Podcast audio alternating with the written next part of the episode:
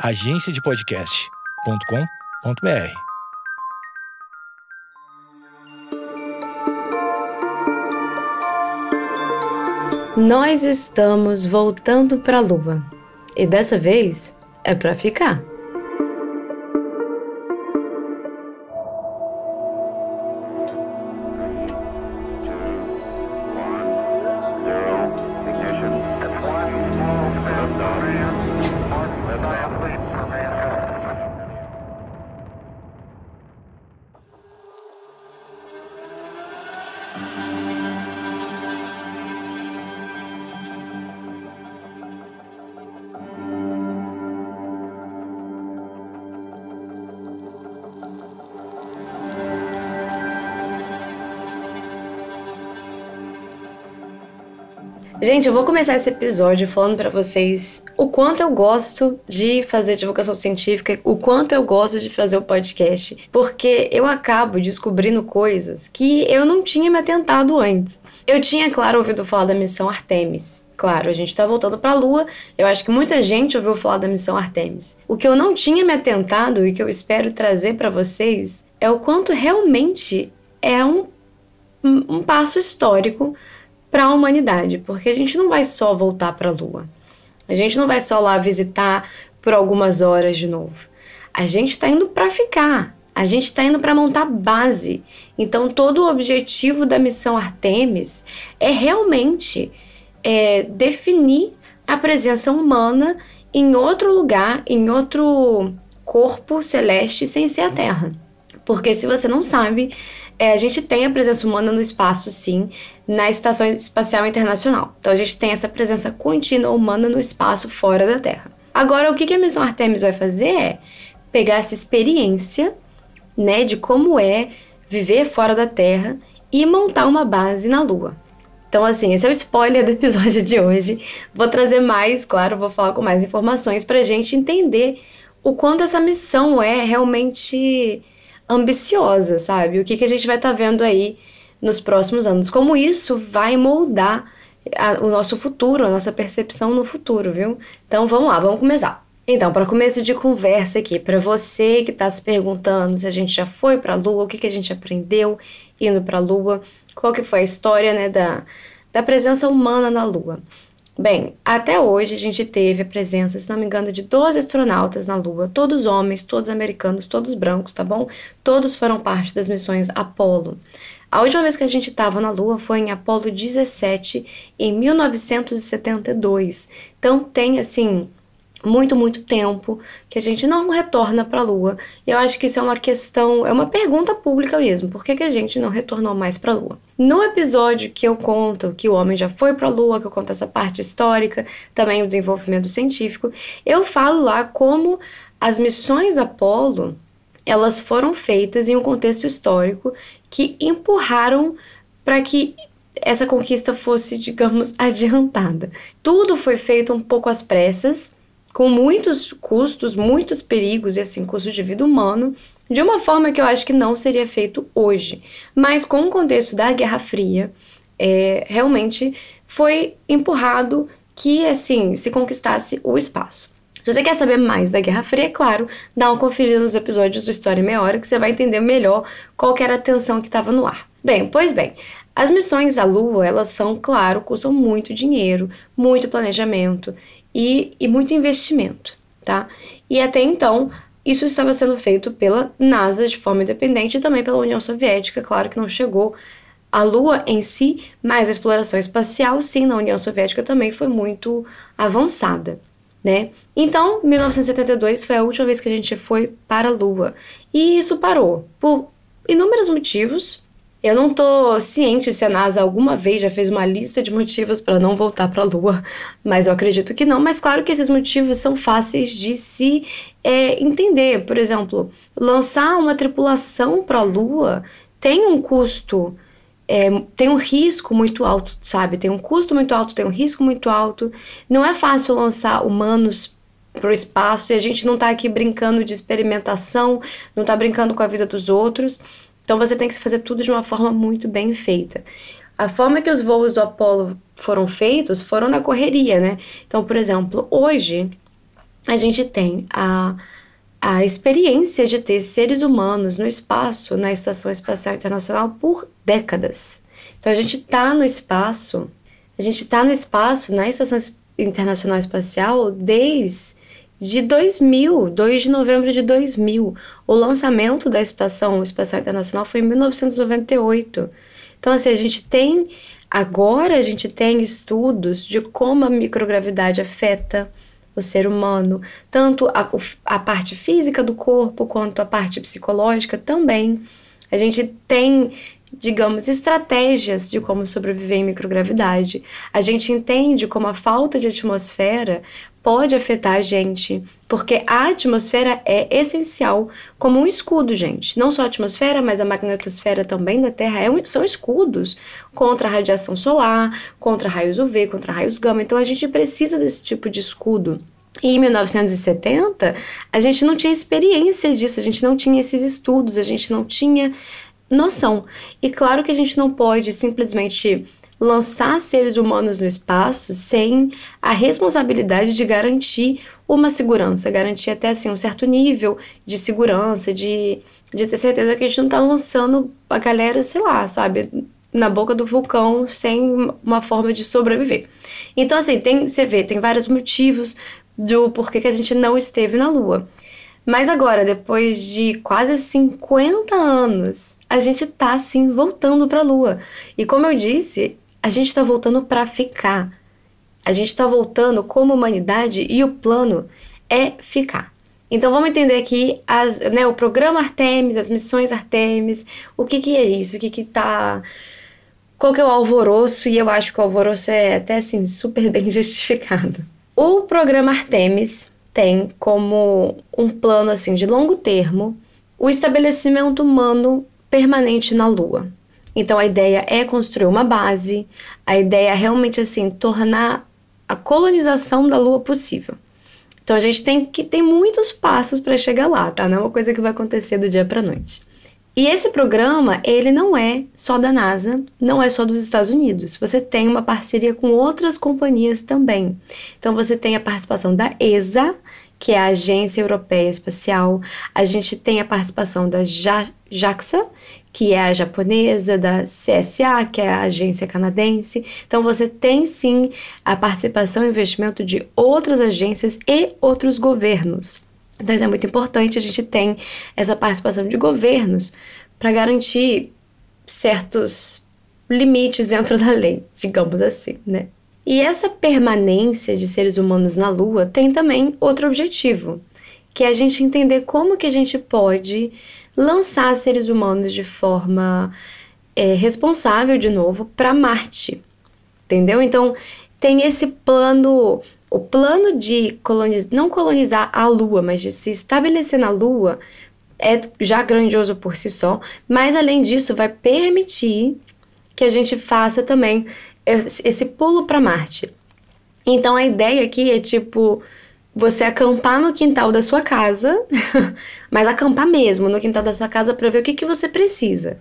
Então, depois de acampar no quintal da sua casa, você, você vê o que, que você precisa, né? Ah, você precisou de tenda, você precisou de levar comida, você percebe que é a forma que você come em determinado tempo, quanto você precisa, quanta roupa você precisa, você precisa de capa de chuva, porque né, você está do lado de fora. Então você acampa no quintal da sua casa antes de fazer um acampamento na floresta. E é essa a ideia aqui também. Então a gente está indo para a Lua, a gente vai se estabelecer lá na Lua, vai fazer uma base lunar e aí a gente vai entender muito melhor como que a gente consegue, por exemplo, ir para Marte. E além disso, a gente também vai construir estações espaciais na Lua, o que pode também ajudar esse lançamento para Marte, entendeu?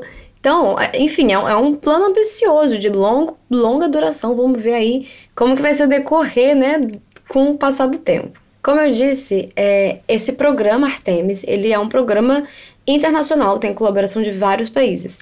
Então, além disso, também foi feito um acordo que é chamado o Acordo Artemis, onde vários países assinaram esse acordo, não só é, essas agências que eu citei antes, Canadá, Japão e Europa em geral, né? Então, no Acordo Artemis, a gente tem, é, em maio de 2023, a assinatura de pelo menos 24 países, incluindo também o Brasil. O Brasil também fez essa assinatura, também está presente no acordo Artemis. E o que, que é o acordo Artemis, né? Esse acordo é um acordo multilateral entre vários países, né?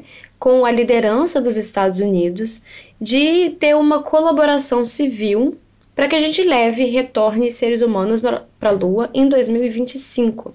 Então, a missão Artemis, gente, você tem Artemis 1, 2, 3, as coisas, como eu disse, são feitas de forma responsável, é, e essas missões prevêem que a volta do ser humano vai ser em 2025, a volta à Lua. Então, essa vai ser a, a, o momento que a gente vai restabelecer essa presença humana na Lua. Esse acordo, obviamente, também prevê essa colaboração civil pacífica, tá? Para que a gente explore não só a Lua, mas também outros objetos astronômicos, incluindo Marte. Então, é um primeiro passo para colocar limites no espaço. Como que eu posso falar? Talvez tenha suado, suado errado, mas isso é importante, porque se vocês param para pensar agora, o espaço é terra de ninguém. E terra de ninguém significa terra de alguém. Ou seja, é, como você não tem muitos acordos em relação ao espaço, como é feita a exploração do espaço, tem muita liberdade. Então você tem poucos grupos, poucas pessoas é, aproveitando dessa falta de legislação para fazer as coisas de uma forma não ética, digamos assim. Então, por exemplo, Talvez muita gente não vai gostar do que eu vou falar aqui, mas a ideia do Elon Musk de simplesmente mandar seres humanos para Marte sem nenhuma responsabilidade, nenhuma cobertura, para mim é antiética. Você vai estar, tá, você tá usando de um protagonismo, você está esperando, ele tem um fã clube, né? Então ele está usando esse carinho que as pessoas têm por ele é, para lançar pessoas para Marte sem responsabilidade. É tipo assim, bem na vibe de exploração mesmo, vai, quem pegar pegou. E, pô, vocês conseguem imaginar a loucura que seria isso, né? Terra de ninguém. Vocês já sabem a história aí de como foi a invasão da América, a gente já sabe como essas coisas aconteceram, né? Então, assim, é muito, muito importante ter esse tipo de acordo entre os governos, ter essas limitações, essas legislações, para garantir que as coisas são feitas de formas seguras, entendeu? Então, essa é a ideia aqui, e eu tem esse acordo de Artemis, que não é só para a Lua, mas também envolve Marte, também envolve outros objetos astronômicos, tá? Que vocês imaginam, a gente vai lá, começa a fazer mineração na Lua. Aí não tem lei, não tem legislação. O que vai acontecer é trabalho escravo. A gente já sabe como essas coisas funcionam. Se com lei e legislação a gente já sabe que tem trabalho escravo, então imagina, né? Então esse tipo de acordo eu, eu acho super importante sim. Então, por exemplo, algumas coisas que estão nesse acordo. Afirma uma reafirmação de que as atividades serão cooperativas e devem ser exclusivamente para fins pacíficos e de acordo com o direito internacional. Então, por exemplo, evitar né, usar a Lua como uma base é, para bombas, né, para bombear a Terra. Imagina só. Então, outra coisa, por exemplo, que está nesse acordo é esse compromisso de evitar uma geração descabida de detritos espaciais. Então, é esse compromisso, por exemplo, em evitar criar muito lixo espacial, é, esses tipos de lançamento que você joga fora, sabe? Parte do foguete e tudo mais. Então, assim, fazer o máximo para mitigar essas, esses problemas. Entendeu? Então, esses tipos de acordo que são bons, põem alguns limites, eu acho bom. Então, em geral, tem. É, foi esse acordo foi bem visto, é, foi apoiado por muitos países, é importante, sabe? E tudo mais, mas claro que também tiveram algumas críticas. Por exemplo, foi criticado que esse acordo é muito centrado nos Estados Unidos e no interesse comercial dos Estados Unidos. Então a Rússia teve essa condenação, é, entre aspas, uma tentativa flagrante de criar o direito espacial internacional que favoreça os Estados Unidos. E a gente sabe que tem né, essa, essa questão de poder político e tudo mais. Então, tiveram sim críticas, mas é aquilo, quando você cria uma legislação, você está. É, você cria algo que pode ser criticado e melhorado. Né? Então a gente espera, torce para que no futuro realmente esse acordo seja o mais imparcial possível, o mais justo possível para todos os países, para evitar uma continuação do imperialismo, né? Então, isso é parte também da exploração espacial, essa parte mais política, né? Tem gente que gosta, eu particularmente acho super interessante.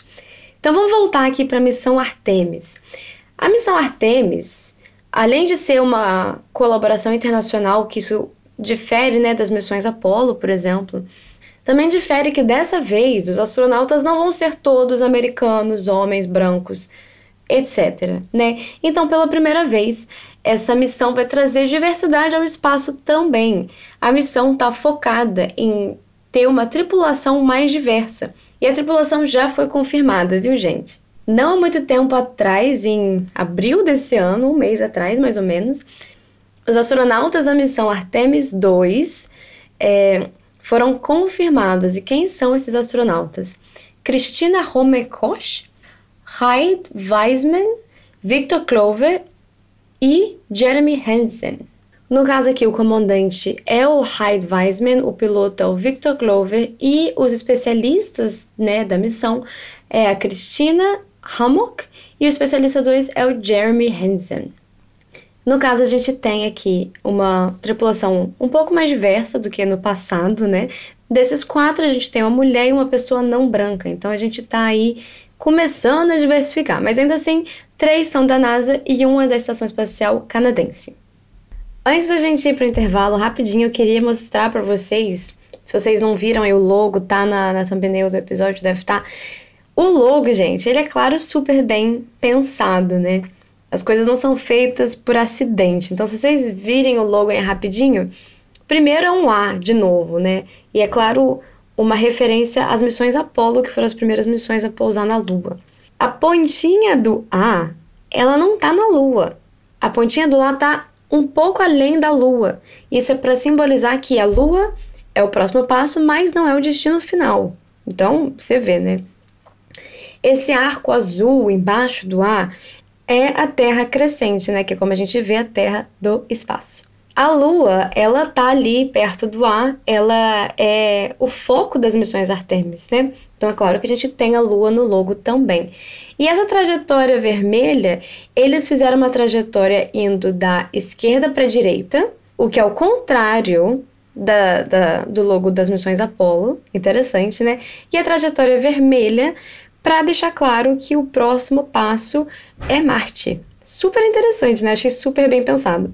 Enfim, esse easter egg aqui pra gente, a gente vai pro intervalo rapidinho e na volta a gente vai falar, claro, um pouco mais sobre essa missão, sobre as missões Artemis e como elas vão prosseguir.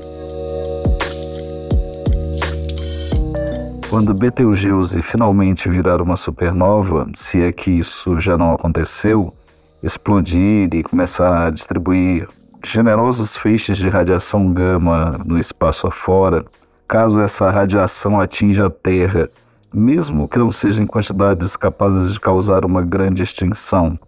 Como que isso poderia afetar a vida no planeta, especialmente a vida humana?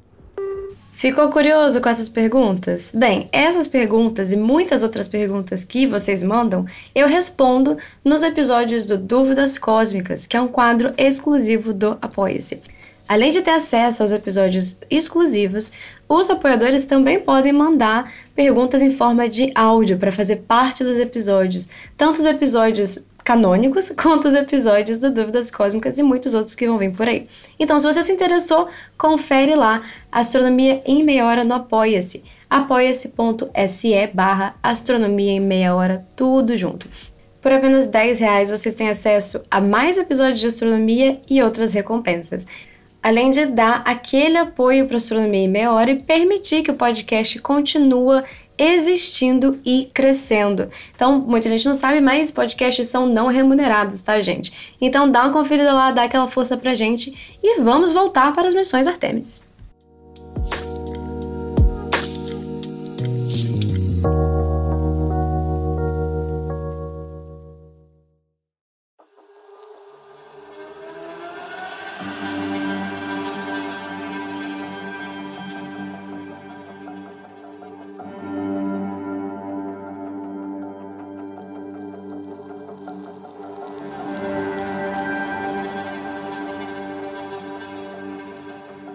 Então, gente, como eu já disse aqui, já repeti, vou falar mais uma vez. As missões Artemis vão lançar os humanos para a Lua, para essa permanência na Lua de forma responsável. Então, o que, que a gente tem planejado até agora? Qual é a timeline que a gente está esperando. A gente tem até o momento as missões Artemis 1, 2 e 3, que têm objetivos assim bem delineados e tem uma timeline bem planejada, digamos assim. A missão Artemis 1 já aconteceu, viu, gente? Foi uma missão não tripulada de teste. Essa missão, depois de alguns adiamentos, alguns problemas, ela primeiramente ia ser em 2016, mas enfim, muitas coisas aconteceram, tanto politicamente quanto pandemia, a gente sabe isso muito bem. Ela foi adiada para 2022, 29 de agosto, mas tiveram alguns problemas no motor, tiveram alguns vazamentos. E ela foi adiada até o dia 14, desculpa, 16 de novembro de 2022, quando aconteceu o lançamento da missão Artemis 1. Viu? É por isso que a gente tem que fazer muito teste mesmo, para garantir segurança, para garantir que tá tudo bem. Como eu disse, a missão Artemis 1 foi uma missão não tripulada, tá bom? Ao invés disso, tinha uma tripulação fake. Essa missão foi o primeiro teste dos diferentes sistemas da do sistema de lançamento, né? Então a gente tem o foguete do Space Launch System, a gente também tem a espaçonave Orion. Então foi um teste para entender, para ver realmente se como que esse voo integrado iria acontecer, quais possíveis imprevistos.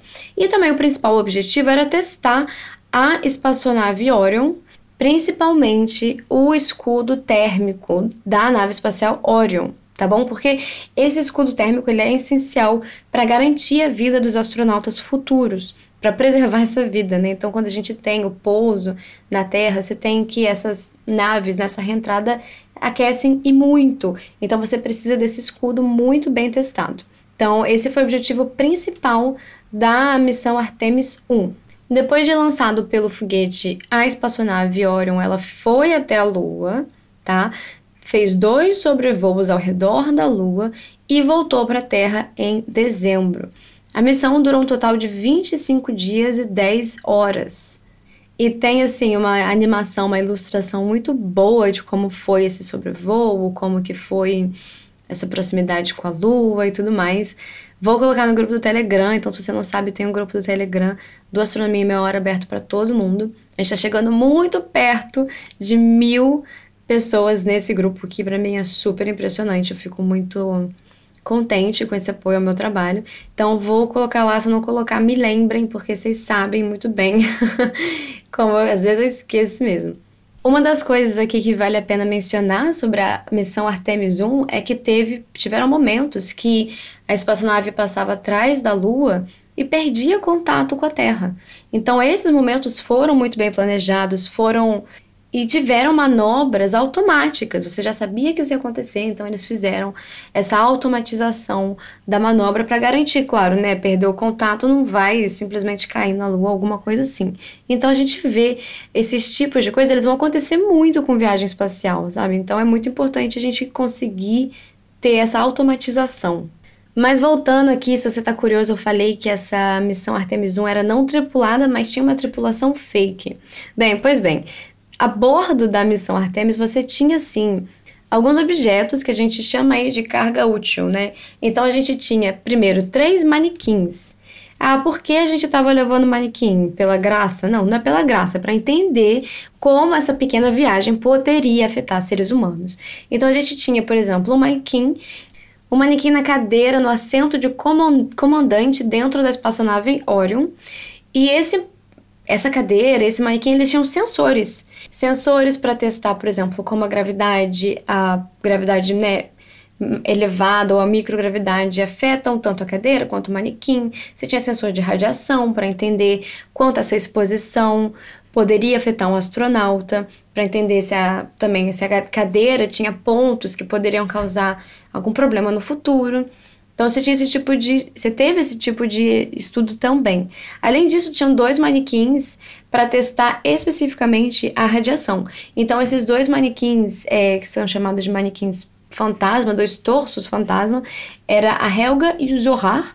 E basicamente um tinha um colete para proteção contra a radiação e o outro não. Então, dessa vez, dessa forma, você consegue comparar o quanto esse colete é eficiente é, contra a radiação e o quanto, né, sem qual diferença esse colete faz, se precisa de ajustar alguma coisa. Então você vê é, esse tipo de diferença, né? Então, esse teste, por exemplo, forneceu dados sobre os níveis de radiação durante as missões à Lua. Né? Então, a gente tem isso, é muito importante para uma permanência a longo tempo é, em um ambiente hostil. Porque, assim, a Lua, gente, é um ambiente hostil para os seres humanos. E além dos três manequins, a espaçonave também tinha uma boneca de pelúcia e um brinquedo Shaun the Sheep, que é aquela ovelha, né? Tanto para testar, para ser um indicador de gravidade zero e também para representar é, a contribuição da, da Agência Espacial Europeia nesse módulo, né? Então, gente, essa foi a missão Artemis 1, tá bom? A missão Artemis 2, ela tem o objetivo sim de já ser tripulada e aquela tripulação que eu estava contando para vocês alguns minutos atrás. A missão Artemis 2 tem como objetivo ser a primeira miss uh, missão tripulada para voltar à Lua. Então, vai ser depois aí de 50 anos a primeira presença humana tão distante da Terra, tá, gente? Então, eles não vão pousar, eles vão dar uma volta à Lua e eles vão, na verdade, realmente o mais distante, o mais profundo no universo que algum ser humano já foi. O lançamento previsto é novembro de 2024, tá bom? Então aí a gente tem um pouquinho mais de um ano para esperar. E é previsto também que a missão vai ter no máximo 21 dias. E uma das coisas dessa missão que está sendo esperado, né, está sendo incluído nisso, é uma trajetória livre de retorno da Lua. Então, ao invés de ter uma trajetória bem estabelecida, automatizada, vai ser uma trajetória livre. Um dos objetivos da missão é realmente assessorar o quão bem a espaçonave e todo o sistema funciona tão distante da Terra, tá bom? E o quanto a gente precisa, né, dessa presença humana. Lembrando aqui que essa tripulação, gente, não é uma tripulação de gente que nunca voou, sabe? O comandante, o piloto, esses astronautas, eles já estiveram no espaço, eles já foram para a Estação Espacial Internacional, são pessoas com experiência. Então, o objetivo dessa missão é realmente ser a primeira missão tripulada. Durante o voo, a tripulação precisa fazer vários check-ups do sistema, sabe? Ver o quão, o quão eficiente essa nave está sendo tão distante da Terra, porque como eu disse, a Lua é o primeiro passo, mas o objetivo a longo prazo, sim, das missões Artemis é realmente chegar em Marte. Então a gente precisa entender como que essas espaçonaves realmente conseguem suportar a vida fora da Terra e distante, bem distante de qualquer porto seguro. E a missão Artemis 3 é uma missão que está sendo planejada, mas o objetivo é ter uma frequência regular de missões Artemis com tripulação que vão e voltem da Lua. Então, essa é a ideia, uma coisa mais é, permanente, sabe? Digamos assim, menos especial, igual a história dos aviões, né? Os primeiros voos foram Uau! Mas hoje em dia a gente tem aí não sei quantos voos diários, muitos, muitos voos diários partindo de todo lugar do mundo. E é um dos objetivos garantir que esses voos são seguros, que podem ser feitos com frequência. Então, esses são alguns objetivos da missão Artemis. É uma das coisas que eu achei interessante é que o objetivo, né, a longo prazo da missão, como eu disse, é realmente ter essa base lá. E parece que eles estão planejando colocar essa base no Polo Sul lunar. Achei isso bem interessante. Bem, uma das dos objetivos da missão, claro, é a exploração da Lua, é descobrir coisas sobre a Lua, conseguir fazer avanço científico da Lua. E os polos lunares é onde a gente entende que pode haver água, que a gente tem aí presença de água, né? Então, é um ambiente muito rico para exploração. E a gente tem que manter em mente que, assim, atravessar a Lua, andar através da Lua, não é uma coisa que a gente está fazendo com facilidade hoje, né? Até mesmo atravessar a Terra, a gente precisa de horas e muito suporte, muita tecnologia. Então, o Polo Sul, ele é um lugar interessante para você pousar, para você estar tá presente, para você poder entender sobre a Lua, sobre o solo da Lua. Gente, não sei se vocês sabem, mas assim, o solo lunar pode contar muita coisa para a gente sobre a formação da Lua, a formação da Terra, o enriquecimento do sistema solar.